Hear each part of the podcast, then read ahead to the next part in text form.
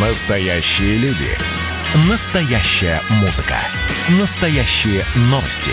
Радио «Комсомольская правда». Радио про настоящее. 97,2 FM. эм.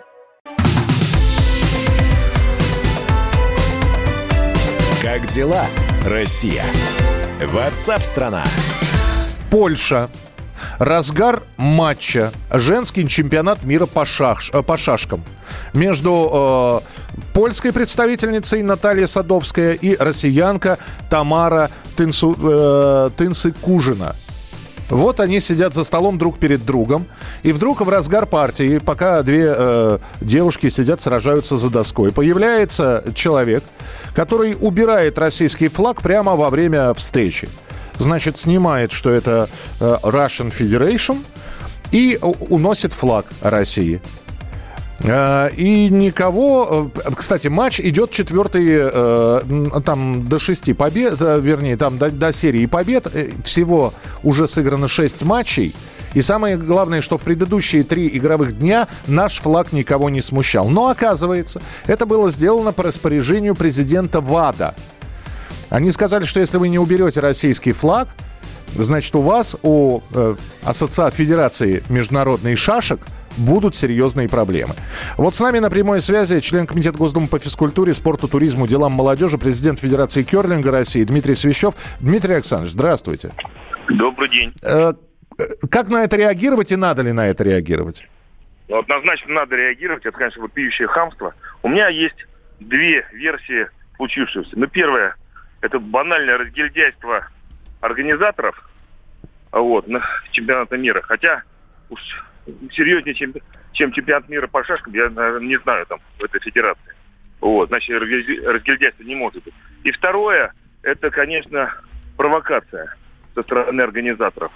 Э, выступ- слушать выступления организаторов, замруководителя оргкомитета о том, что э, причина, по которой это все произошло, э, это, конечно, звонок, некий звонок некой какой-то Тамары, которая представилась помощником баньки, это руководитель Рус- э, ВАДА, да, который потребовал э, срочно убрать флаг именно во время игры.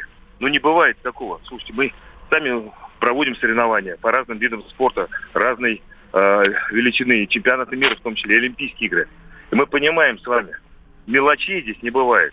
Поэтому либо это разгильдяйство и непрофессионализм организаторов с польской стороны, что тоже наказуемо, либо это, э, еще раз, провокация с, с- с целью того, чтобы еще более усугубить отношения Польши и России. Ну что, сниматься с соревнований? Э, Что делать-то? А- Отвечать каким-то образом ведь нужно, если вы говорите, что надо реагировать. Вы, вы знаете, я уже много лет толдычу одно и то же. Нам нужно, мы живем в непростое время, спорт стал инструментом политики, притом такой жесткий инструмент политики. А, нам нужно на всех крупных международных соревнованиях иметь а, атташе посольства, э, российского посольства э, в стране проведения мероприятия.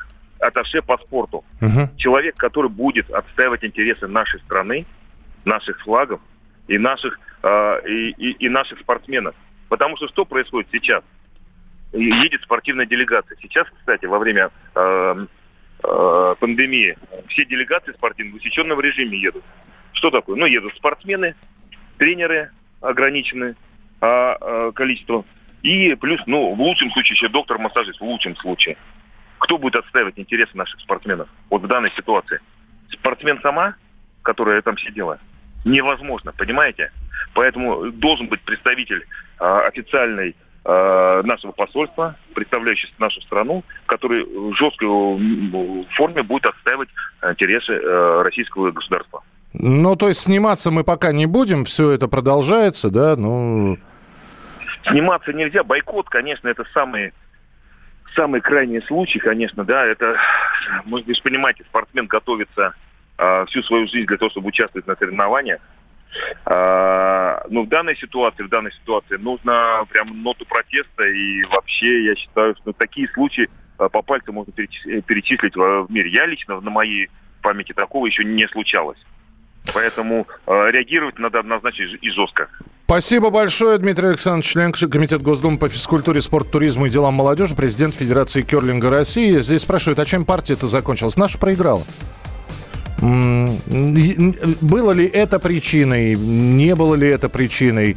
Э, я сейчас посмотрел, специально посмотрел, значит, э, э, наша проигрывает, наша шашистка проигрывает 16-32. Э, Впереди еще 5 партий остается. Тамара Танцикужина пока не прокомментировала то, что произошло.